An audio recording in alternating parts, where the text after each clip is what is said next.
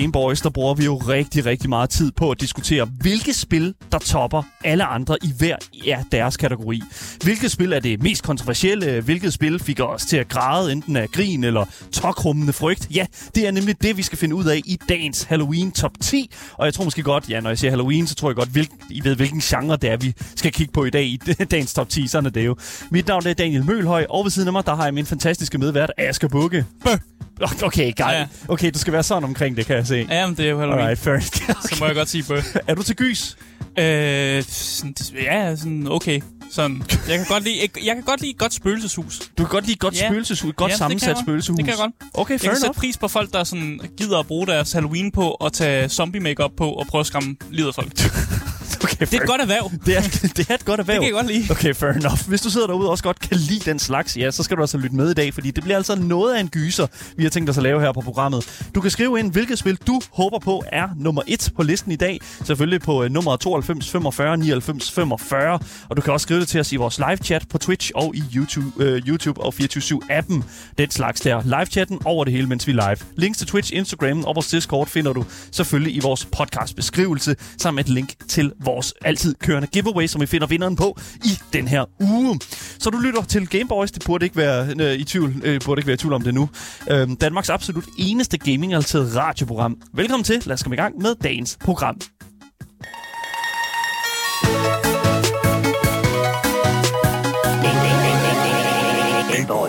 Glædelig Halloween. Glædelig Til Halloween alle alle jer sammen. derude. Ja, glædelig Er det Halloween. ikke det, man siger? Det er med det, man siger jo. Det tror jeg i hvert fald. Vi fejrer det ikke rigtigt i Danmark, men vi gør det lidt alligevel, ikke? Åh, oh, det gør man. Jeg synes, Okay. jeg ser flere og flere, der render rundt med de der spande og prøver at samle slik ind på Halloween-aften. De forsøger i hvert fald. Hvert år i hvert fald, synes jeg, det er flere og flere. Det, jeg, jeg bliver bare skældt ud, når jeg gør det.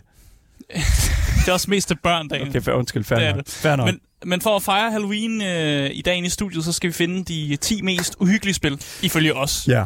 Og man kan jo så tage inspiration og måske spille lidt af de spil, vi har med i dag, hvis man har lyst til det, hvis man ikke har spillet dem. Mhm. Mm-hmm. Og hvis man gerne vil, du ved, ryste lidt i bukserne, måske Mm. tisse lidt i bukserne, Uh, fordi det er så lidt. skræmmende. Ja, det er rigtig, rigtig skræmmende, ja. Lille, Det er det. lille, Lille, lille, lille, lille, little bit of pee. Ja. Yes. Ja, lidt tis. Lige præcis. Det er i hvert fald det, vi, øh, vi vil anbefale herinde. Ja, Ja, at man lige- spiller de her spil og bliver lidt øh, skræmt. Ja, lige præcis. Det er I rigtig god Halloween-manér. Så bare læn jer tilbage, og lad os tage et kig på de mest, øh, hvad kan man sige, de 10 mest uhyggelige spil, som vi i hvert fald her på programmet har tur at spille. Og, og, og der er altså øh, ikke mange af dem, vil jeg sige. Men i hvert fald lige de her 10 her kunne vi godt lige klare. Jeg, jeg, jeg synes sådan set bare, at vi skal gå ind i det første øh, uhyggelige spil, altså plads nummer 10, Asger. Skal vi gøre det? Ja, det skal Fedt nok. Lad os tage det første spil på vores top 10 liste af mest uhyggelige spil.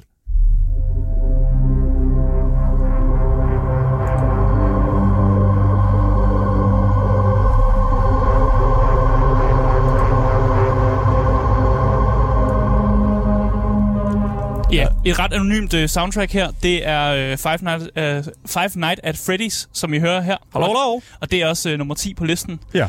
Det er et uh, indie-spil, Mhm. mm-hmm. lavet af en person originalt, øh, og meget anderledes end øh, andre horrorspil, man faktisk vil se ude på markedet. Ja. Øh, præmissen den er jo simpel. Øh, det er lidt i navnet faktisk.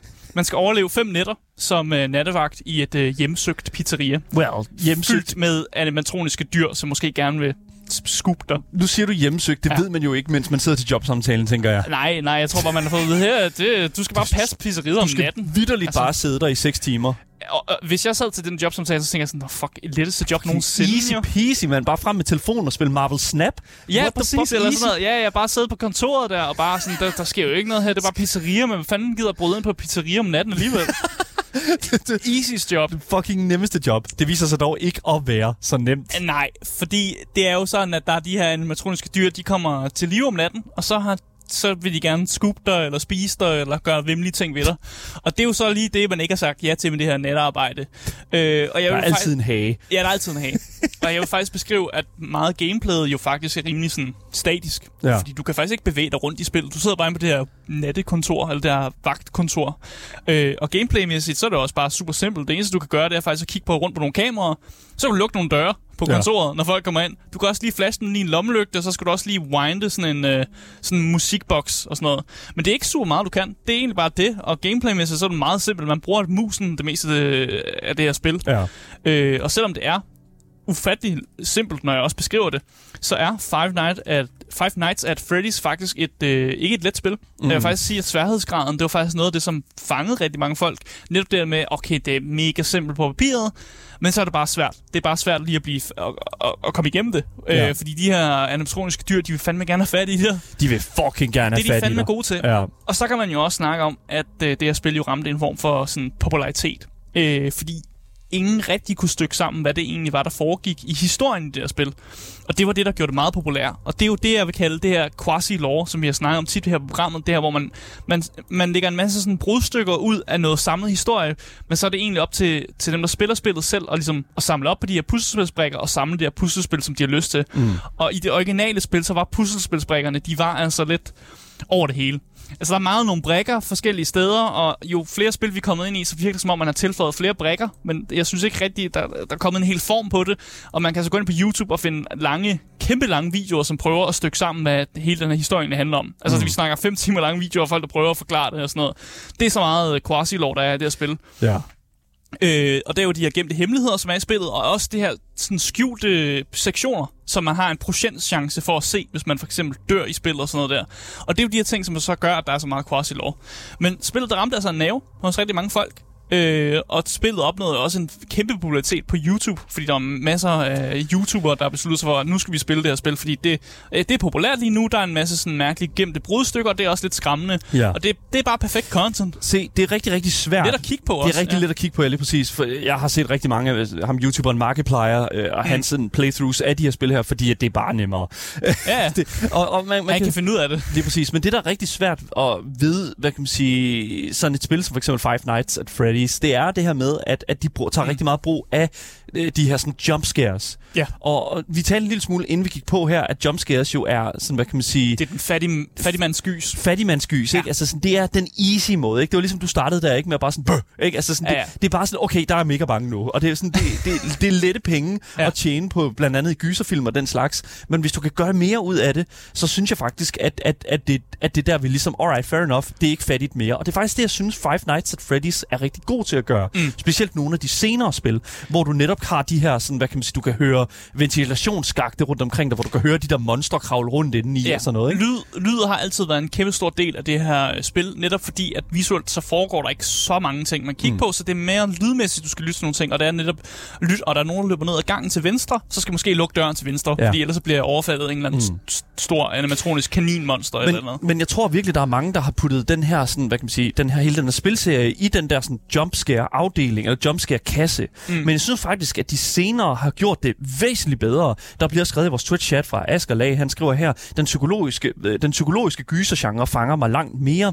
Og jeg kan godt Ja, forstå... det er ikke psykologisk. Nej, det er det er det ikke. Men jeg vil faktisk sige, at de trækker meget på de her tråde her. Senere i de andre spil, det her med, at du har det ambient omkring dig. Du har, Mm. kan høre dem kravle i de der ventilationsskakter. Du kan sådan se dem gå. Du ved, ved nu, er det i træerne, hvor du sådan, øh, hvad hedder det nu, hallucinerer dem og sådan noget, ikke? Altså sådan, det er sådan, det, det, det, der er Ja, bestemt, dårlig ventilation. Ja, der, er, be- der er bestemt flere aspekter til Five Nights at Freddy's franchisen end Ja. bare jumpscare. Det første er lidt dårligt til det. Mm. Der er selvfølgelig nogle enkelte dele af det, som bare er sådan, okay, nu står de bare i døren. Men, men, men, men det, det, Det er da også skræmmende, og mand. det er også skræmmende. Ja. Men, det, men, men der blev bare udviklet lidt, lidt mere på det. Mm. Mm. Og så var der jo så for eksempel sådan noget som for eksempel øh, øh, nu, Security Breach, Mm. mm. som jo blev spillet, som, som vendte det hele lidt rodet og tog den lidt tilbage til de der jumpscares, men gjorde det til en meget mere sådan, hvad kan man sige, interaktiv oplevelse. Ja, og nu, ja. Det, nu er det også i det nyeste spil, var det jo en first-person oplevelse. Altså, Ja. hvor det virkelig er dig, der får lov at sådan, øh, bevæge dig rundt i det her pizzeria, og det får man jo ikke i de andre spil, der sidder man statisk ved et kontor. Ja. Her der får man lov at bevæge sig rundt, og det kan jo også være meget fedt, hvis man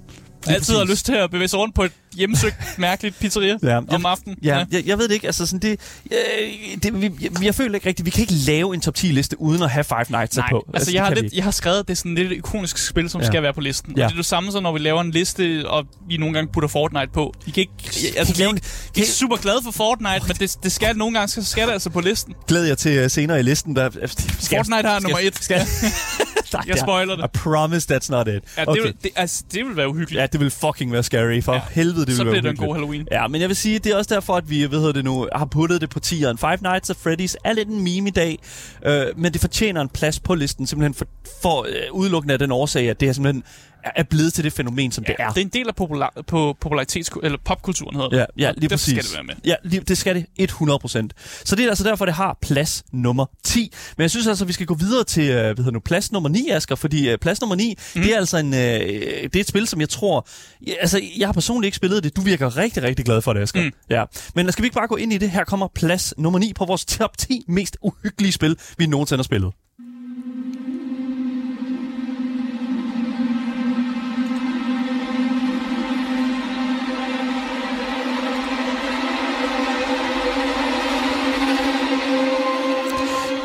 Det vi hører her, det er... Endnu et anonymt fucking gyser øh, Sådan det soundtrack. gyser soundtracks. Ja. Det vi hører her, det er Alien Isolation.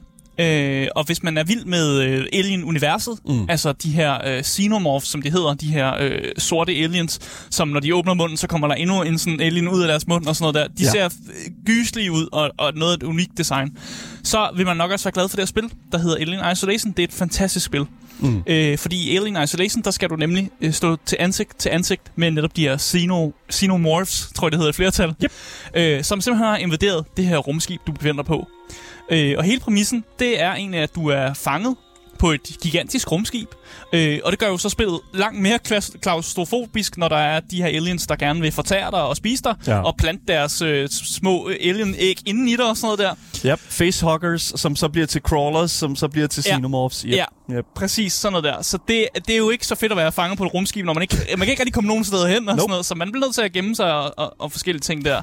Og spillet er en direkte sådan sammenhængende med den originale film. Ja. Nemlig, og den finder faktisk sted 15 år efter, at den originale øh, film fandt sted. Og man spiller faktisk som øh, Amanda Rip- Ripley, som er datter til protagonisten Ellen Ripley i, det, i den originale film. Så der er sådan en god, sådan, ah, vi øh, anerkender, at øh, der er en film her, og vi er en del af universet, og sådan en del af det film, øh, filmiske univers. Ja. Jeg, jeg elsker, når, folk, når, når det spil det binder sådan det sådan sammen, ikke? Altså sådan på den måde der. Altså jeg vil virkelig sige, at, at specielt med øh, Alien Isolation, vi kommer til at snakke en hel del omkring det her med øh, i dag, om, omkring hvor, hvor meget spillerens øh, sådan input skal have af, hvad hedder det nu, af effekt på det, der foregår omkring mm. øh, spilleren i gyserspillet. Og jeg, jeg har det sådan lidt sådan, du forklarer mig sådan i forhold til Alien Isolation, Ja. at det er sådan de her, altså jo, du har våben, men det, er- altså, det, det er mere sådan et, et altså bok, det er mere sådan ligesom sådan en insektspray. Det, det er en buffer. Det er mere sådan en buffer, det, er sådan, det giver lige lidt mere tid, fordi det der er med det, de her mm. xenomorphs, er, de er fucking resilient. Ja, ja, for satan. De skal, have, de skal godt nok have meget, Ja. før, de, før de dør, eller overhovedet får lyst til at løbe væk igen, i hvert fald. og, og det er lidt en modsætning til mange af de her horrorspil, man måske ser, fordi i horrorspillene, der kan man jo godt der kan øh, spillene godt lide ikke at give dig særlig meget udstyr, fordi Ja. det er jo følelsen af, at du er magtesløs, du skal gemme dig, du skal løbe væk og sådan ting. Men i Alien Isolation har du faktisk vildt meget udstyr og, og sådan at lege med, og noget kan virke lidt bedre end andre ting. Mm. Altså, du har lommelygter selvfølgelig til at kigge i mør- mørket. Du har motion tracker, som er din bedste ven i det her spil. Fordi en motion tracker, den kan jo vise dig, hvor de, de her fucking xenomorphs er henne, så du ikke løber ind i dem. Selvfølgelig. Du har revolver, du har shotgun, du har en bolt gun, du har fl- en flammekaster, du har en stunbaton. Ja. Mega mange våben, som man, man kan bruge i det her spil og sådan noget. Men, men det sjove ved det, det er jo, at de her våben her, det er jo sådan set bare, det er jo sådan set bare sådan suggestions til den her xenomorph. Hvad med, at du ikke er her? Hvad med, hvad med, at du går et andet sted hen? Fordi det er Ja. ikke fordi, at du fucking kan slå dem ihjel. Altså, det tror jeg faktisk godt, man kan, men de skal, de skal godt nok have meget. Jeg synes, jeg husker, at man kan slå dem ihjel, Well. men, men de skal have ret meget, øh, ret meget bly ind i sig, før de, før de drætter om. Nu kan man sige, at hele filmen går ud, i hvert fald hele den første film går ud på, at de fucking kaster alt, hvad de overhovedet har, efter den her fucking Ja. xenomorph, ikke? Ja. Og der, det er først til sidst, det sker noget, og så sker det faktisk ikke rigtigt alligevel. Ja, Så det- præcis. og, og igen, der, er- der er mere end en, så, så det, er jo, det er jo problematisk, når der er, der er mange af de her xenomorphs. Ja. Og man har får godt nok en lang række våben at lege med, men ammunitionen, den er altså også ret sjælden, når man er oppe i rummet. Øh, og som sagt, xenomorphs er svære at slå ihjel. Yep. Øh, så spillet opfordrer nærmest til, at man ligesom man bruger det her våben til at skræmme dem væk med. Ja. Man bruger dem ikke til ligesom at prøve at slå dem ihjel med. Lad være med det. Brug dem til der kreative ting. Coronadistance i rummet, ikke? Ja, ja. Og, og der er også det der med, at man kan crafte en hel masse ting i løbet af spillet. Man kan få EMP detonators, mm. man kan få noisemakers. De er også rigtig gode. er fordi klart. en noisemaker er no- noget af det bedste, du kan crafte, fordi den laver bare lyd, og så kan den skræmme. Jeg står Eller- herovre. Nej, den kan få ting et andet sted hen, Ja, ja, så du netop kan gå, ja, gå, gå et andet sted hen. Molo-cocktails, fordi de kan faktisk ikke lide ild, så mm. ild er også rigtig, rigtig god. Og så pipe bombs til at bare fucking bum, bumpe dem, hvis du har lyst til det. Hell yeah, man. Så spillet har virkelig gode, øh, jeg vil sige, gode gameplay mechanics, masser af ting, du kan lege med og sådan nogle ting. Der er virkelig god historie, som binder sig ind med filmuniverset. Altså det, og det er, en, øh, det er jo et vaskeægte popkulturs monster, vi har at gøre med her, som folk kan genkende, når de ser det. Ja. Så altså, hvad mere kan man ønske sig ved, ved et godt gyserspil, faktisk? Det, mm. jeg, jeg synes virkelig, det er en af de, de bedre gyserspil nogensinde lavet, og en af de bedste sådan, alien-spil, som jeg kan huske lige nu i hvert fald. Ja. Der har været en masse alien-spil, der, jeg kan huske, der kom et, der hed Fireteam ud for nyligt, mm. som sådan, ikke It's var not så super godt. Nej. Men, men Alien Isolation Jamen, det er- tog virkelig det er- prisen. det er ja. god, Det ja. gør det virkelig. Men altså, det er også derfor, at jeg tror, det, det er derfor, vi har den som plads nummer 9 på alle Ja. fucking øh, de mest uhyggelige spil i, øh, overhovedet i hele verden. Og det er jo derfor, at det, jeg er glad for at gøre det på den måde. Lad os gå videre, Mhm. mm. fordi vi har mange flere spil, vi skal nå i dag. Vi har faktisk otte flere spil, vi skal tale om. Og øh, derfor synes jeg bare, vi skal gå videre til Ja. ja. plads nummer 8, som jo, hvad kan man sige, er lidt af en combo breaker, eller i hvert fald er lidt, lidt anderledes. Lad os bare gå ind i det. Plads nummer 8 på vores top 10 øh, mest uhyggelige spil kommer her.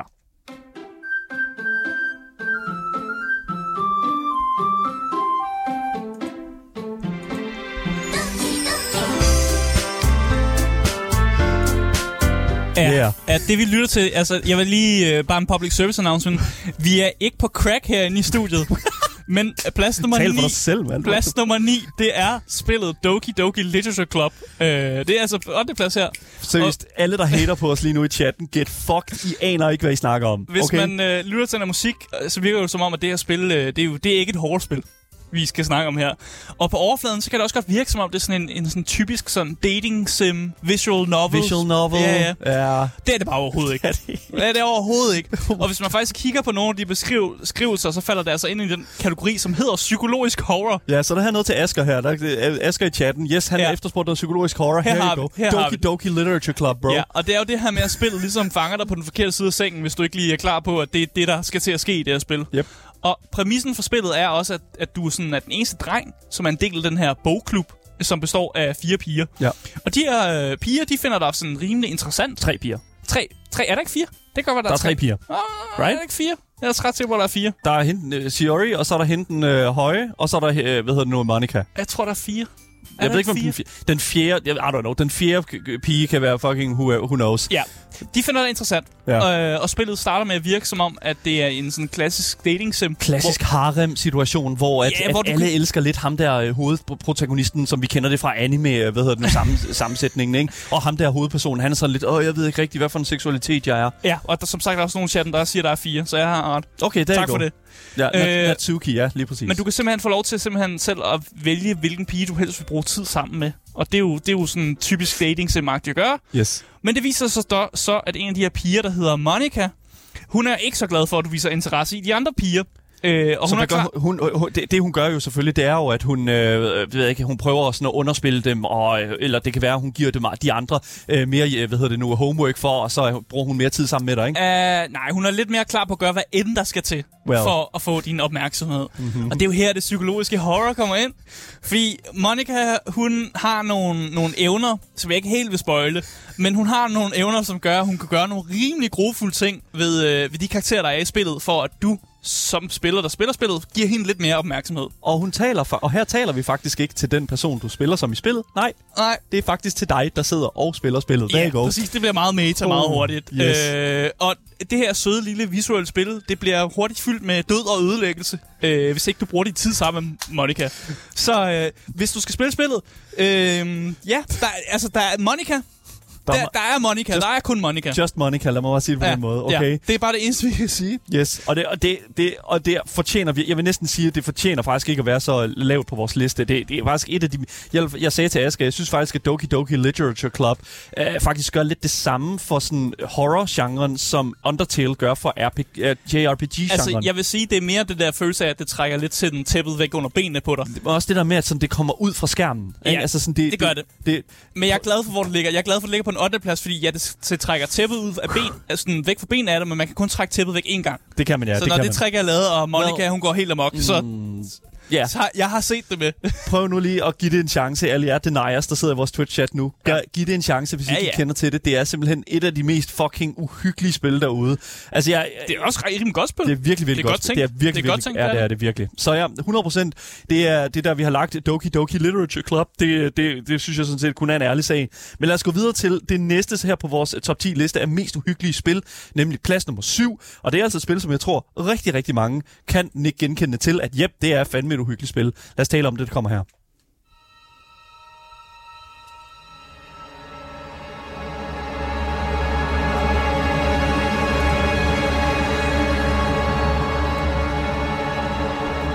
Musikken, vi hører her, er nemlig fra spillet Dead Space.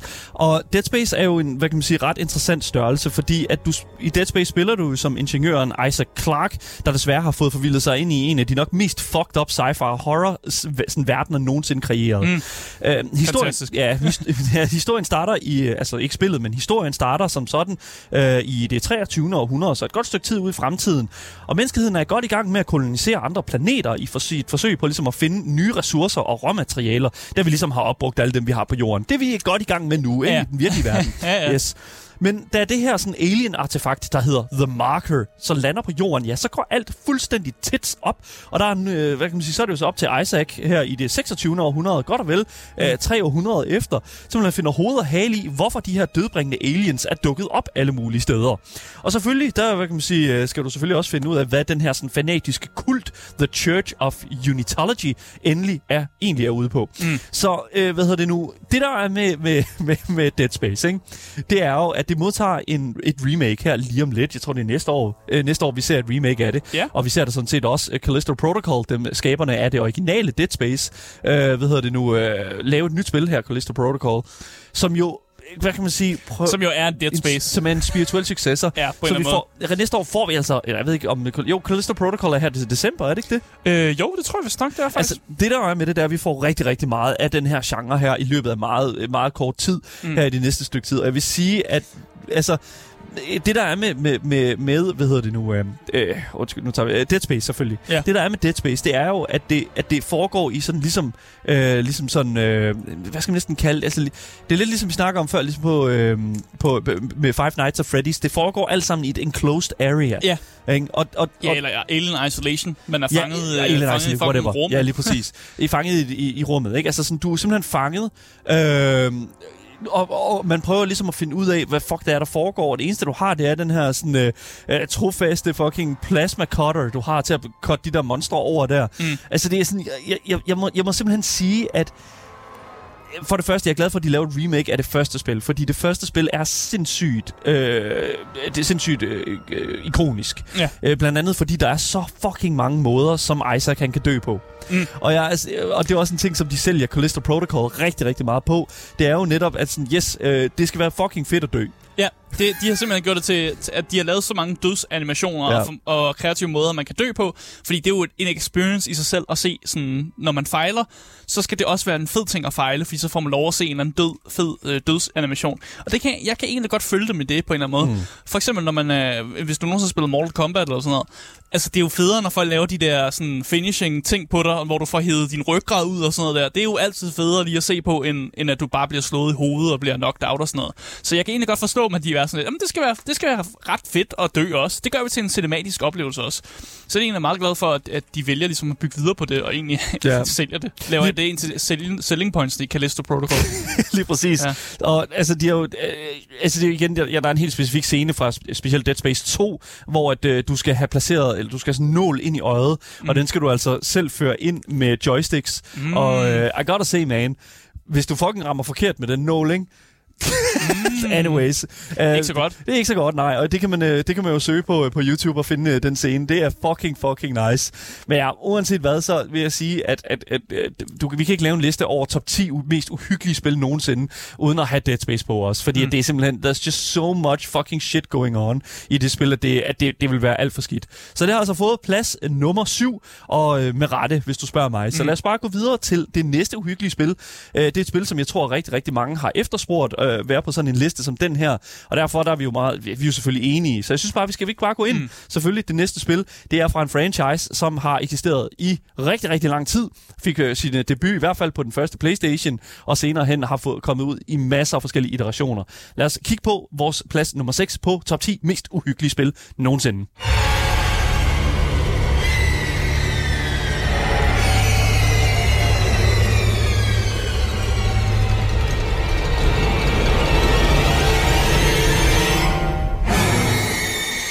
Kan ikke lave den her liste uden at have Resident Evil 7 Biohazard på. Mm. Og det er så sindssygt, fordi at jeg tror, altså der er jo mange, der siger, jamen det nyeste er jo Resident Evil Village. Hvorfor det ikke det uhyggeligste? Og man kan jo sige på mange måder, Altså, at du får, du får hugget en granatkaster i hånden på et eller andet tidspunkt, og så bliver det lige ikke så uhyggeligt længere.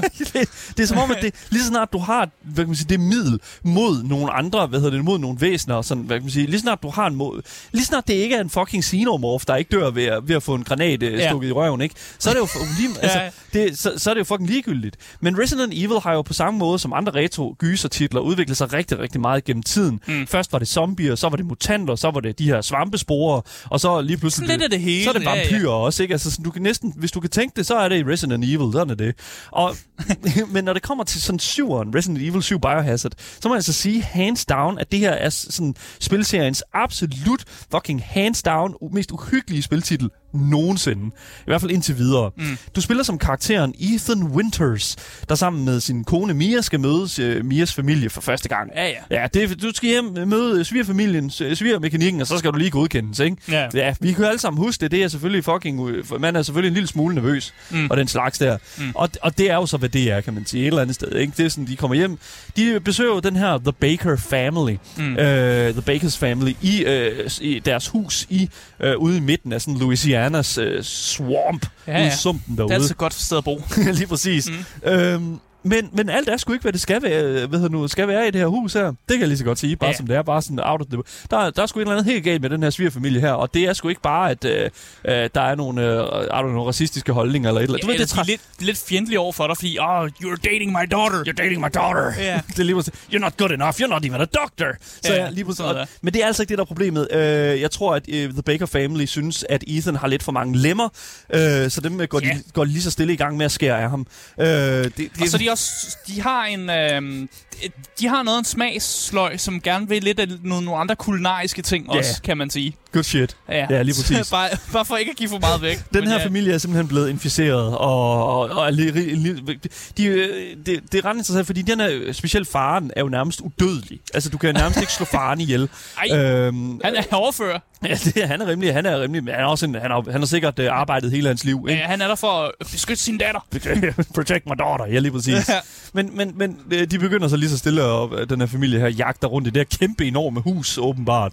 Øhm, man kan sige, det der, det der taler rigtig, rigtig meget for sådan, hvad kan man sige, uhyggen i Biohazard, det er, at du render rundt i den her, det her hus her, så, sammen med Ethan, som jo... Som Ja, jo du er Ethan, ja. Ja, du er Ethan, men sammen med Ethan, som, altså I er begge to lidt i samme situation. I kender ikke det her hus her, Ja. og, og der, hvad kan man sige, I, har ikke rigtig, I aner ikke rigtig, hvad der sker rundt omkring. Nej, det er som om, det også bliver større i løbet af spillet også. præcis, det var, mm. what? How did that happen? Ja. Ja, ja lige præcis. Men, men, men man kan jo sige et eller andet sted, at det, også, at, at det også er interessant det der med, at man kan høre gulvet, der knirker, og sådan, den der, sådan det der tom, de der Mm. tomme huslyde der. Så nogle gange kan du lige høre nogen, der lige sådan, lige sådan ikke lige sådan skubber lidt til taget og sådan Ja, ja, lidt, uh, I don't know. Og det er sådan, øh, det er jo lige, men igen, så lige pludselig så svinger din fucking svigerfar ellers bare ud og begynder at, at hakke dig med en motorsav, ikke? Ja, ja. Og så mister man Klassisk. en arm eller, ja, så mister man en arm eller to, ikke? Det, fuck det. men, men, Det men, kender vi jo alle sammen. altså, his, historien er faktisk virkelig, virkelig fucking god i Biohazard. Det er ikke kun bare det her med, at, at alting er så klamt i huset og den slags. Det er faktisk en virkelig, virkelig velfortalt historie. Øh, Du, du kan sætte dig rigtig meget i Ethan Winters sted her, mm. øh, fordi du vil jo bare gerne finde, øh, finde ud af, hvad fanden der er sket. Hvor, hvorfor Du bare fanden... kan være der for din, øh, din, Ja. din, øh, din, din fremtidige kone og Præcis. møde svigerfamilien, ikke? Ja. Alt det der er meget hyggeligt. Lige præcis. Men, men det der jo er med det, det er, at, at, at, at spillet jo også leder ud til efterfølgeren øh, til, øh, for øh, Resident Evil Village. Mm. Fordi først så mister du din, øh, først så, så er din kone væk, og så skal du også lige finde dit barn og, og i Village og den slags der. Men, men Ja, Ethan, han er bare ham, der mister ja. sine familiemedlemmer, eller og mister dem sin, omkring bare, sig. Ved du hvad, bare sine familiemedlemmer, og, og så sig bare selv. lemmer. Ja, Ja, ja. lige præcis. Ja, det, han mister det hele, dude. Ja. Men det, det er jo sjove er jo, at, at, at det jo på ingen måde er det mest uhyggelige spil, uh, Resident Evil Village, bare fordi det er det første. Altså det, det, bortset fra lige indtil det beslutter sig for at være det mest uhyggelige spil, Res- Resident Evil Village. Der er Du en- mener øh, Bio? Nej, nej, Res- Resident Evil Village, fordi at Village er jo Okay, fuck, ja, efterfølgeren, gamle, ja, efterfølgeren, ja. efterfølgeren Yes. til Biohazard. Yes. Fordi at Biohazard fortæller jo, hvad kan man sige, fortæller jo starten til historien. Der Mm. mm. kommer vist også en, en, et, et spil mere, øh, som ikke er den her DLC her, som fører historien videre. Men, mm. men I gotta say, man, det her fucking spil er så fucking vanvittigt, og hele historien er så convoluted, at, at, at, at man næsten ikke kan andet end at bare sådan, altså spillet er flot, spillet er interessant, og det, jeg vil næsten anbefale alle, som godt kan lide gys, som virkelig, altså, som ikke har prøvet det at spille her, what are you doing? Mm. Fucking get in there, have det fucking grineren, fucking slå, øh, øh, slå nogle, øh, ved du, svigerfamilie ihjel, eller et eller andet. Forsøg. Forsøg Det er i hvert fald. svært. Det, do what you can to do that. Ja. ja, ja. Så øh, hvad hedder det nu? Resident Evil 7 Biohazard har 100% øh, sin rette plads her på plads nummer 6. Og øh, mm. det tror jeg virkelig er rigtig, rigtig mange glade for, fordi at den fortjener virkelig sin plads her på øh, ja, listen over top 10 mest uhyggelige spil. Asger, plads Ja. nummer 5. Lad os gå videre. Lad os gå videre. finde ud af, hvad der er på plads nummer 5.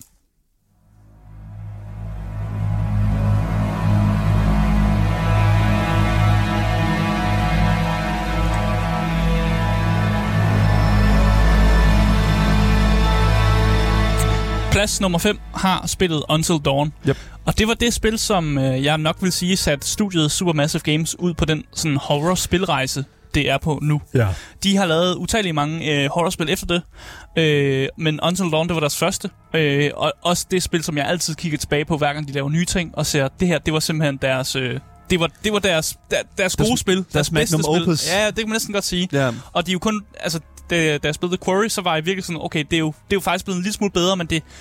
Until Dawn var alligevel, sku, det var alligevel deres bedste. ja, det var det. Og det er et spil, som gør brug af klassiske sådan horrorfilm fi, øh, filmtroper, mm. og det føles også lidt som om man er i en sådan en slasherfilm på en eller anden måde. Og præmissen den er jo relativt simpel, ligesom der er med mange af de horrorspil faktisk. Øh, det er otte unge voksne, som skal forsøge at overleve natten i en stor træhytte Ja. på et isoleret bjerg. Det, altså, det, det er næsten en til en fucking altså, gyserfilm, Ja, ikke? det er meget sådan Cabinet Woods-agtigt på en eller Ja, anden måde, ikke? præcis. Ja. Og og man får lov til at spille som alle de her karakterer. Øh, og hvis man ikke er i det, sådan meget hektisk action øh, scener, så leder man efter sådan spor, der kan hjælpe en med at løse my- det mysterium, som gemmer sig i de her bjerge. Ja. Uh. Og der, hvor spillet det, det brillerer, det er med det, som de også selv reklamerer med, det er det, de kalder det her butterfly-effektsystem. Det her med, at en beslutning, du tager tidligt i spillet, den kan altså komme tilbage og bide dig nok så meget i røven. Mm. Eller den kan måske også redde en karakters liv. Så det er jo butterfly-effekten. Den kan gå begge veje. Det kan være en god ting, der er sket tidligt, som så øh, bliver sådan noget godt senere, eller omvendt.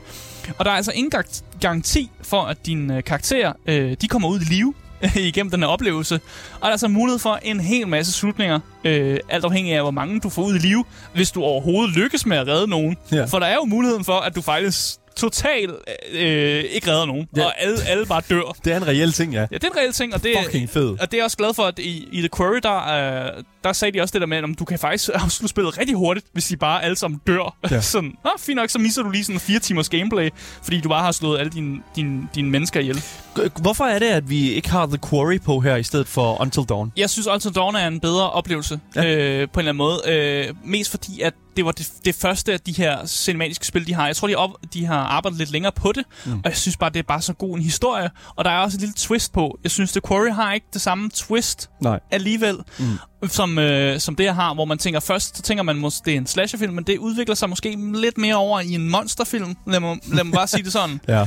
Øh, og så synes jeg også, at, øh, at Until Dawn har bare nogle vildt gode karakterer. Altså, The Quarry's karakterer var også vildt gode, men Ja. jeg synes, karaktererne er perfekte. Altså, jeg er kæmpe stor fan af Rami Malek, for eksempel, som, ja. Som jo også er med i, øh, i, i uh, Until, uh, Until Dawn, ikke? Og det, der gør de her karakterer fede, det Ja. er, at de er så sindssygt stereotypiske, som noget kan være. Men shit.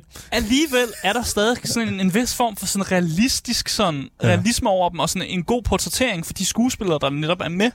Og det skyldes jo, at man har fået et vildt godt cast. Ja. Altså, Supermassive Games, de er rigtig gode til at finde skuespillere, som, som har lidt, altså, ligger, ligger virkelig meget hjerteblod i de karakterer, de spiller. Og for eksempel, du har øh, sagt, at Rami Malek er med i, i det her spil, og gør det pisse fedt, og vi snakker om en, en, en mand, som har vundet utallige priser, og har spillet Fre- Freddie Mercury, og virkelig har spillet, at var med i en James Bond-film og sådan noget. Ja. Altså, manden, han kan spille godt skuespil, og så er han med i det her spil, Han hvor har han, kæmpe range. Ja, hvor han, hvor han egentlig gør det øh, pissegodt. Mm. Øh, og jeg synes egentlig også, at øh, Until Dawn har nogle meget øh, interessante sådan, game mechanics ting i sig. Det har sådan en personlighedsmåler, som fortæller dig lidt om den person, du spiller, men den, den viser også, hvem du sådan stoler på, og hvem ja. du egentlig godt kan lide. Og hvis en person så ikke stoler på dig, så kan det jo være, at de ligesom tøver, når det gælder om at redde dit liv. Så man skal ligesom balancere de her personlighedsting og prøve at danne sig et godt forhold med de fleste i det her hus, fordi at det, det kan jo være, at det er dem, der afgør, om, om du får lov at overleve eller ej. Og så kan jeg sige, at hvis man er fan af af The Quarry, som er kommet ud her for nyligt, og man måske har spillet det, og ikke har hørt om Until Dawn, mm. så synes jeg, at man burde være fan af Until Dawn, og Ja. prøve, prøve, faktisk prøve det. Men jeg bebrejder overhovedet ikke øh, folk, øh, der stiller sådan The Quarry foran, fordi jeg tror Ja, også, ja. at det også bliver Det er også skrevet... godt spil. Der bliver skrevet her i øh, chatten af Boost, øh, skriver her, hele The Quarry's cast var bare fantastiske personligheder. Until Dawn får min anden, pla- får min anden plads. The Quarry er up top. Jeg tror, det er en smagsand Ja. ja. sag, tror jeg. For Ja. ja. jeg synes også, at jeg synes også, at Quarry er vildt god. Og sådan, hvis jeg kunne putte dem sammen, så ville jeg jo gøre det sådan. Men jeg vælger bare at fremhæve Until Dawn, fordi der havde ikke været The Quarry, hvis mm. der ikke havde været et Until Dawn, der var blevet så populært, som Lige det var. Lige Så præcis. det er det, jeg går med. Jeg, jeg, jeg synes, det jeg spiller, det er mega fedt, og jeg har spillet det op til flere gange med forskellige endings, og jeg har lavet et- det, det der hedder The Perfect Run, hvor man prøver at redde dem alle sammen, og så Ja. har jeg også lavet det, hvor jeg har slået dem alle sammen ihjel, bare for at se, hvad fanden Just der så gotta sker. do that. That's just what, it's just what you gotta hvad sker do. der så, hvis jeg slutter spillet på den måde? Lige præcis. Ja. Okay, jamen altså for fanden da. Until Dawn får plads nummer 5 på vores top 10 liste af mest uhyggelige spil. Men Asker, hvad får plads nummer 4? Det synes jeg, vi skal snakke om nu.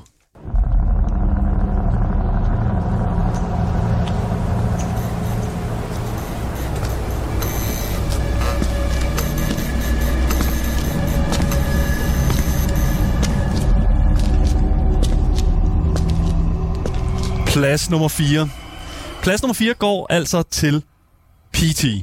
Ja, og Okay, det er jo... Øh, Well, det er jo ikke et spil, det her, Daniel. det er jo ikke et spil, og det er faktisk ikke ja. Som sådan et spil, du kan få fingrene i mere øh, igennem officielle, sådan hvad kan man sige, øh, øh, officielle kanaler. PT, øh, hvad kan man sige, var jo Hideo Kojimas sådan teaser demo, p, hvad hedder det nu, øh, gy, altså gyser teaser. Ja, så vidt jeg ved, så står Ja. PT for playtest. Det gør et playtest. Og hvis øh, man lige, her kan man få et lille peek en lille peek til, hvad det egentlig var, det handlede om, selvfølgelig.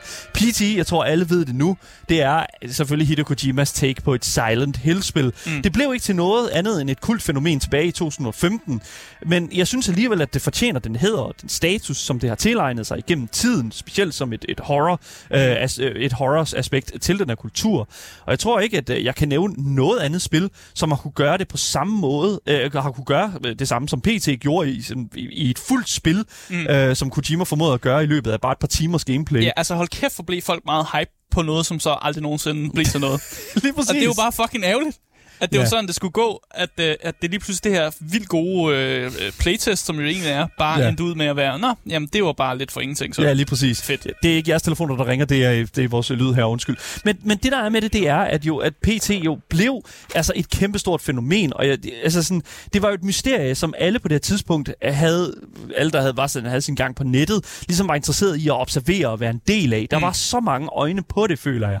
Og det bedste ved det hele, det var jo, at det, hvad kan man sige, at at det ikke bare viste en helt ny side af Silent Hill-universet, men også introducerede en meget, introducerede en meget velkendt skuespiller, sådan i hovedrollen, som på det her tidspunkt også virkelig var meget omtalt i forbindelse med noget andet, han lavede, nemlig mm. Norman Reedus i, fra The Walking Dead zombie-serien. Ja, folk var virkelig glade for ham. Han var lidt, Ja. han er jo lidt en fan-favorite, Ja. i, hvis man har set den serie. Lige præcis, og det er også derfor, jeg tror, at, at uh, Kojima ligesom sagde, fuck it, jeg laver bare Death Stranding, det er ikke lige så uhyggeligt, det er slet ikke det samme, men, men but, but, jeg tager skuespilleren med. jeg tager skuespillerne med, og alt det arbejde, jeg har lavet. og Fuck de it. idéer, jeg måske havde med PT, dem tager jeg lidt med og laver noget, som ikke helt er et horrorspil, men nu er det noget andet. Ja, lige præcis. Og det, og det er også derfor, altså sådan, det er også derfor, jeg tror et eller andet sted, at, at bare fordi, at Bare fordi man jo et eller andet sted ikke havde en, en, en, en, øh, en, en fuld oplevelse med det, så var der alligevel fucking Altså, det var meget. stadig en oplevelse. stadig en fucking stor oplevelse, Jeg kan fordi det beskrive- var så jeg- fucking uhyggeligt. Jeg kan beskrive den her uendelige gang, man går igennem Ja. flere gange. Det kan Ja. jeg beskrive næsten sådan, i, bare fra minden af. Ja. Ufattelig godt. Ja, bare fordi den, den sidder bare imprintet. Ja. Og så det her fucking badeværelse, som også bare er fucking creepy as fuck. Exactly. Ja. Pr- præcis. Og det er også derfor, desværre så blev PT, eller Silent Hills, som det jo egentlig hed på det tidspunkt, aldrig til mere end bare øh, et lille billede ind i, hvad vi kun kan tænke os til at have været igennem, et helt igennem uforglemmeligt gyserspil. Øh, altså virkelig. Mm. Hideo Kojima og Guillermo del Toro kunne have lavet noget helt fantastisk her. Det endte så bare ikke med at blive så meget. De, jeg føler lidt, at PT satte en standard for fremtidens gyserspil i den her sådan, genre, ja. Sådan psychological horror og sådan Silent Hill, og jeg håber lidt, at sådan Det fremtiden... var jo så, det var så meget fremad for sin Ja, tid på en det eller anden måde, det. fordi hvis Forud, jeg tænker på, ja. at, det her var kommet ud i 2015 og sådan noget, det er jo helt vildt. Fuldstændig. Og det er, ja. også det, det er også derfor, at jeg håber lidt, at Konami, som er i gang med at lave en hel masse nyt uh, Silent Hill, uh, kigger på det her og siger, fuck it, det var altså noget, der fucking fungerede det her. Vi laver, nøjagt, vi laver noget, der, der er inspireret af det her, mm. fordi det fungerede. Det håber jeg virkelig, Konami gør, fordi det fortjener PT, uh, og det fortjener Kojima sådan set også for det skyld. Men det lader ikke til, at Kojima kommer til at være involveret i noget sådan Silent Hill i fremtiden. Men man skal aldrig sige aldrig, man kan man sige. Sige aldrig, og, men ja, det er altså derfor, det får plads nummer 4 her på listen af top 10 mest uhyggelige spil nogensinde, i hvert fald ifølge Game Boys. Men jeg skal gå videre til plads nummer 3. Og plads nummer 3, uh, det bliver kun mere og mere ja, ja. ikonisk, når vi kommer ned mod etteren her. Men plads nummer 3, ja, det kommer her.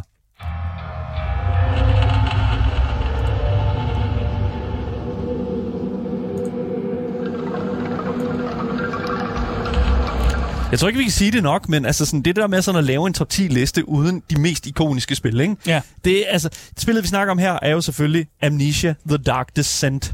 Så jeg har det som om, at alle, der ligesom begår sig bare en lille smule sådan i gaming-sfæren, kender til Amnesia-universet, mm. uanset om du er til gys eller ej. Specielt det første spil, The Dark Descent, det var jo det, der ligesom sat sådan, hvad kan man sige, den her sådan genre af gys på mappet eller på kortet, føler jeg. Ja, det var også ligesom det, der introducerede det her med at, at lave en masse puzzles til horrorspillene. Fordi yeah. det havde vi alle sammen brug for. We all needed the puzzles. Ja. ja det, det der med sådan at skulle stå... Der er specielt en øh, fantastisk situation i spillet, hvor du står nede i en kælder, der er fyldt med vand. Øh, der er et usynligt monster, hvor du kun kan se, hvor monsteret går, i, i, fordi at man kan se plaskene fra fodtrinene på ja. monsteret. Og så øh, skal du ellers så stå og, og køre sådan en øh, dør op med sådan en crank, mm. og du kan høre, at monsteret lige så stille kommer til. Du kan ikke bevæge dig, mens du gør det her med den her crank. Kan du heller ikke se dig omkring. Men du kan se, at den her, hvad hedder det nu, crank her, den kører rundt, og døren lige så, lige så stille kører op. Ja, ja. Og så er det ellers bare fucking at prøve at se, om du kan nå det, inden monsteret kommer. Og det er altså en fantastisk følelse, som jeg virkelig føler, at altså sådan Frictional Games, der står bag Amnesia, mm. virkelig altså perfektioneret. Altså de var virkelig, virkelig dygtige til at sådan at, øh, at, at lave et spil, hvor du konstant følte, der er nogen, der holder øje med mig. Ja, og det er også det er jo perfekt gameplay, fordi ja. alting i det univers, det, det, altså i hvert fald ting, som ikke er tunge, dem kan man samle op og interagere med. Ja. Og det behøver ikke have noget at gøre med historien og sådan noget, eller noget, der kan hjælpe dig på nogen måde, men det, det kan du simpelthen. Og, ja. og så ender det jo med at være et tool, du kan bruge, altså stable en masse tønder foran døre, så monsterne ikke kan komme igennem, well, gemme dig i det plejer ikke at virke. Ja, det plejer ikke at virke så godt, men du kan. du skal gøre det du alligevel. Du kan prøve. Maybe it, maybe it works. Du kan slå dem down måske. Nej, det kan du måske. Oh, ja. Men, eller gemme dig i en skab. Amnesia er jo ja. et spil, som øh, foregår i 1839, i hvert fald det første. Og det kaster spilleren ind i rollen som Daniel. Ja, han hedder Daniel. Det er lidt, I don't know how I feel about that. Daniel er en ung mand fra London, der vågner i de, øh, sådan de her mørke gange på det preussiske slot, The Brandenburg Castle. Mm. Øhm, du har hukommelsestab. Ja, Amnesia, I know. Men heldigvis har du efterladt en god mængde breve til dig selv for inden din, mm. øh, for, øh, din, øh, hukom, dit hukommelsestab. Men kan du stole på dig selv? Og hvorfor kan du ikke huske, hvad fanden der er sket, inden du kom hen til det her slot her? Ja. Og hvad er det for nogle væsner, der fucking vandrer rundt i slottets gange sammen med dig? Amnesia i gotta say, man, det er lavet PewDiePie's øh, og, og rigtig mange andres øh, sådan, øh, hvad hedder nu, ja, YouTube-karriere. YouTuber-karriere. Ja. Altså specielt PewDiePie, som er den mest subscribede sådan enkelt person øh, på YouTube nogensinde. Mm. Altså sådan, han startede med at spille, spille hvad hedder nu, Amnesia, simpelthen fordi det er så underholdende at se andre mennesker spille gyserspil. Og jeg tror simpelthen, at det, det, er sådan, det, det var simpelthen med til at facilitere den mentalitet, også i online-sfæren. Og det er jo også skønt det der med, sådan at, at, at det, det ser jo som udgangspunkt utroligt nemt ud, mm. øh, spillet. Fordi det er jo sådan, du har bare din lampe, øh, som du går rundt med, og så har du ellers bare, øh, I don't know, en, en fucking, øh, I don't know, sådan en crank, eller du har et eller andet andet, du skal bruge til et eller andet åndssvagt yeah. puzzle yeah. et, et eller andet sted. Åndssvagt puzzle, det ja. er et ret godt ord. Og så skal du også ligesom øh, holde ved nu, dit sanity level øh, oppe. Hvis din sanity, den går bliver for lav, det får du blandt andet ved at være for meget i mørke, så hvad hedder det nu, øh, ja, så sker der det, at øh, du lige så stille får sløret vision, mm. og så er det jo klart, så er du ikke så god til at fucking at kigge rundt. Så det er, mere, det er mere at finde noget, øh, hvad hedder det nu, finde din, tænde din lampe, så du kan se det. Pas på, du ikke bruger for meget af din olie og alt det pis der. Mm. Der er virkelig mange ting i det her spil, som, øh, som både er gameplaymæssigt godt, men også bare er sådan æstetisk godt. Frictional Games, de skabte en titel, der brillerede på så fucking mange andre lag end bare jumpscares, og meget få andre spil har kunne bruge ambiens og frygt på samme måde, som jeg føler, at uh, Amnesia gjorde det med ved The Dark Descent. Mm. Så det er altså derfor, at det får plads nummer 3 på vores top 10 med mest uhyggelige spil nogensinde. Men Asger, Ja, vi skal til vi, vi skal nummer jo, to på vi listen. Skal til nummer to på listen, Asger. Ja. Jeg, I gotta say, man, this game... Altså, folk, har, folk kan jo nok godt gætte det. det. Jeg taler om det konstant. Det er ikke nummer et. Yeah. We gotta say it. It's not number one. Men jeg taler om det her spil her konstant. Jeg har også talt lidt om det i dag. Lad os høre, hvad det øh, plads nummer to går til her på listen.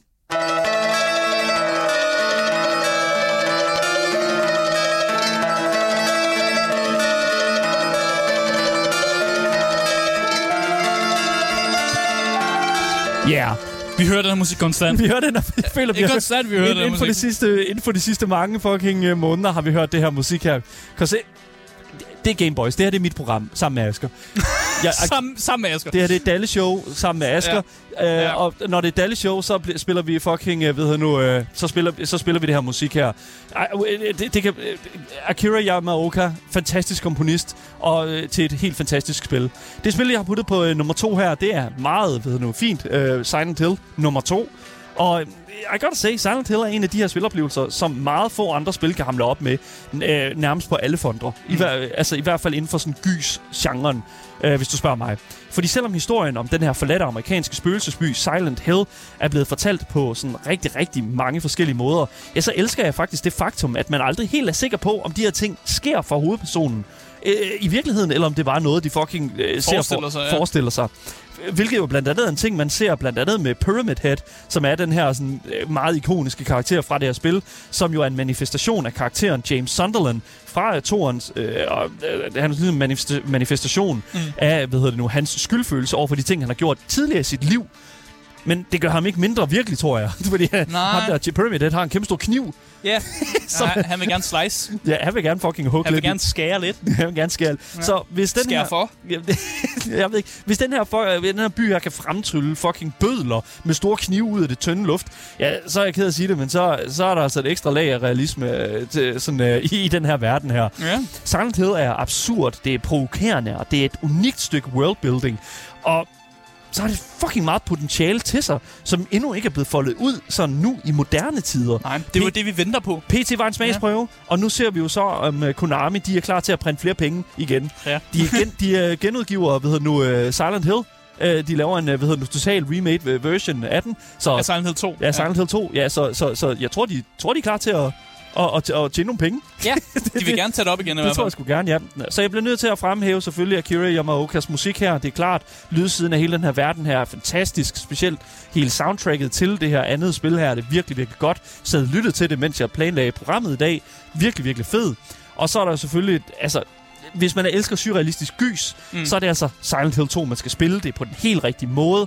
Og jeg har en idé om, at øh, hvad kan man sige, det hele bliver bare 100 gange mere interessant og hvad kan man sige, være Silent Hill-fan i fremtiden, når at, øh, hvad hedder nu, Konami de sådan begiver sig ud i at lave lidt mere i den her verden. Mm. Men det er derfor, Silent Hill 2 får en plads som nummer to på vores top 10 liste af mest uhyggelige spil nogensinde.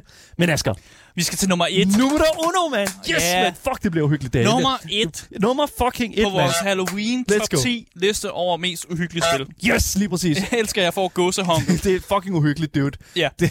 Det, det, det er ikke Untitled Goose Game, gotta say. Nej, det er det ikke.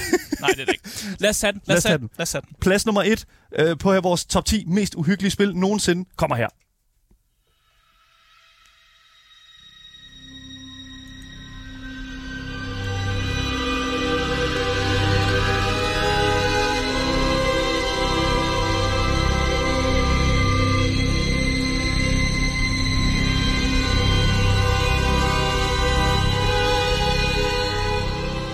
Nummer 1 på listen er Outlast. Outlast, my guy. Det er uden tvivl et af de mest uhyggelige spil øh, nogensinde. Præmissen den er super simpel. Du er en journalist, der gerne vil dokumentere de her forfærdelige forhold inde i, i en mental anstalt. Ja. Man finder ud af, at det ikke er en helt normal mental anstalt. Øh, alting er ret kaos, fordi patienterne har taget over. Og man finder også ud af, at der er nogle øh, uetiske eksperimenter, som ligesom har fundet sted her på den her gale anstalt. Ja, koldbøttefabrik er også et Ja, ord, man kan sige. det kan man godt sige. Det der, man laver alle kold, koldbøtterne. Og det her, det er jo et spil, som ikke har den her klassiske health bar, og du har ikke nogen våben til at forsvare dig med. Så det handler egentlig om at være god til at gemme dig og bruge mm. det eneste hjælpemiddel, du har, nemlig et videokamera, som har night vision. Yes. Og det meste af spillet, det finder sted i mørke korridorer. Så de videokameraer er lidt faktisk det eneste, der kan guide dig. Mm. Og det kører på batterier, og dem skal man selvfølgelig kigge efter i løbet af spillet. Så der er selvfølgelig sider, hvor man virkelig panikker over, at jeg har ikke mere fucking batteri. Jeg kan ikke se en skid i det her spil, og nu går jeg bare rundt og famler i mørket efter at finde nogle batterier. Se, her tager Outlast jo en, en side ud af Amnesias bog. Det her Ja. med at lave sådan, hvad kan man sige, dit hjælpemiddel til en finite ressource. Ikke? Ja. Altså, der, er, der er kun et vis antal af det, der kan hjælpe dig. Og det, i Amnesia, der er det lampeolien til din lampe. Ja. Men i Outlast, der er det altså det her videokamera. Men videokamera, det gør nemlig, at du får den her kasse rundt omkring, og rundt omkring. Du føler føler, at det sådan er indkapslet. Ja. Det er som om, at du, det er som om, at du sådan, øh, har, er bundet på arme og fødder, fordi du skal dokumentere det her. Ja. Og det, og det er det, der gør det her spil bare lige det mere fucking uhyggeligt. Ja, og spillet er heller ikke øh, bange for at bruge en helvedes masse jumpscares hele tiden. du bliver konstant bombarderet med jumpscares, og det er så fucking ham, hammerende skræmmende, at de bare Ja. kommer på de mest ubelejlige tidspunkter. På der godt at se, jumpscares i, det her, i Outlast, nu siger vi jumpscares, men jeg føler faktisk, at de her jumpscares er af en lidt anden kaliber. Fordi det er ikke altid bare en høj lyd. Nogle gange, så er det altså også bare en, en, en ting, der sker meget pludselig. Ja. Og, det, og det, hvis man ikke er til jumpscares og den slags, så vil jeg så stadig give Outlast en, en chance, fordi det er ikke på den måde, som, som jeg tror, folk typisk øh, hader det. Ja. Giver det Jamen, mening? Nej, men jeg, jeg, Ja. jeg synes også, at jumpscaresen i det spil er Ja. På, på en måde, hvor I det, mean, det er fint nok. It's better. Der er, der er mange af dem til gengæld, men, Ja. ja. men ja, det er fint nok. Mm. Øh, jeg vil også sige, at lydbilledet er også rigtig god, Ja. ja. og det er rigtig god til at fortælle dig, når du bliver opdaget og bliver jagtet i det her spil. Og det er jo nogle vigtige ting, som netop gør, at spillet er så godt udført, at man netop ved, okay, jeg, bliver, jeg er nu blevet fucking opdaget, og nu skal jeg fucking væk og gemme mig under en seng eller et eller andet. Ja. Øh, og det synes jeg egentlig er godt, at man kan få de her øh, øh, lydmæssige cues til Ja. ja. egentlig, hvad man fuck man skal foretage sig i det her spil, når man bliver jagtet og sådan ting der. Altså, jeg har set rigtig mange folk, der aldrig har spillet gyserspil før, spille Outlast som deres første gyserspil. Ja. Good shit. Ja. It's good shit, dude. De bliver helt paniske. de bliver rigtig paniske, ja, lige ja, præcis. og det må man ikke i det spil. Man skal, man skal bruge, man skal harnish sin pa- panik, og så skal man fucking løbe og gemme sig, okay? Brug dit hoved. Ja, Lige brug, præcis. brug dit hoved løb Fuck. væk fra de store, mærkelige mutantpatienter, eller hvad, my God. jeg ved ikke, hvad jeg skal kalde dem. Mutant, men mutantpatienter er Ja, et godt mutant, ord. ja. Ja. Giv det, uh, Outlast ligger som, øh, hvad hedder det nu, uh, plads nummer et, og uh, det, er, der, det er også på tilbud lige nu på Epic Games Store, sådan til 80 procent. Ja. Så fucking kig på det, hvis det er. Men jeg synes sådan set, Asger, at vi skal øh, lave et lille recap af vores fantastiske top 10 mest uhyggelige spil nogensinde. Ja. Og lad os bare gå igennem dem, Asger. Top 10, eller nummer 10, Asger. Ja, nummer 10 på listen, det er Five Nights at Freddy's. Det er et simpelt spil, som bruger uhyggelige pelsede robotter til at give dig et gys, hvis ikke du er hurtig nok. Lige præcis. Nummer 9 på listen er Alien Isolation. Alien-spillet, hvor et våben i dine hænder fungerer mere som en opfordring til coronadistancering end et reelt våben. Ja, nummer 8 på listen, det er Doki Doki Literature Club. Et spil, som vender dine forventninger på hovedet og får dig til at løbe koldt ned af ryggen, hver gang du hører navnet Monica. Nummer 7 på listen, det er selvfølgelig Dead Space. Når ingeniøren i fremtiden mangler arbejde, ja, så må du skulle slå øh, lurmeldasker og stankelbensmonstre ihjel i mørket. Det er sci-fi horror, når det er bedst. Nummer 6 på listen, det er Resident Evil 7 Biohazard. Det er det Resident Evil-spil, som lærte mig, at man godt må være bange for middag med sin svigerfamilie. Det er præcis. Nummer 5, det er Until Dawn. Når gyserfilmen møder videospil, ja, så bestemmer vi selv, hvordan vi bliver flået ihjel. Ja, nummer 4 på listen, det er PT. Det er Silent Hill-spil, vi aldrig fik. Ja, hvem skulle tro, at en entré kunne være så uhyggelig? Uh, ja, lige præcis. Ja. Nummer 3 på listen, det er Amnesia The Dark Descent. Gyserspillet, der er perfektioneret det at blive jagtet igennem mørket. Kun hjulpet af en lille olielampe og hvad du ellers kan finde og kaste efter din forfølger.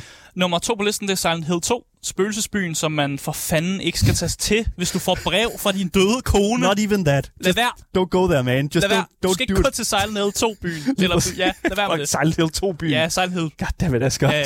Nummer et på listen var selvfølgelig Outlast. Bare endnu en af de mange grunde til, at jeg ikke har lyst til at ende på en galanstalt. Ja. Holy shit, mand. Jeg er ikke koldbøttemester. Lad mig bare sige det på den måde. Fucking holy shit, mand. Kolbømester. Der var selvfølgelig rigtig, rigtig mange andre spil, vi kunne have puttet på den her liste her. Uh, worth mentions er jo selvfølgelig Layers of Fear, der er Slender, der er Little Nightmares, der er Dead by Daylight, er også et Ja. Soma. Soma var der sikkert mange, der have håbet på. Alan Wake, Lige American præcis. Nightmare. Men Ja. ja. det blev altså den her top 10 liste, og det er jeg altså rigtig glad for, fordi jeg er faktisk meget stolt af den her. Ja. Jeg synes virkelig, den er repræsentativ for et rigtig godt stykke gys derude. Og det er altså, hvad den her top 10, den gik ud på.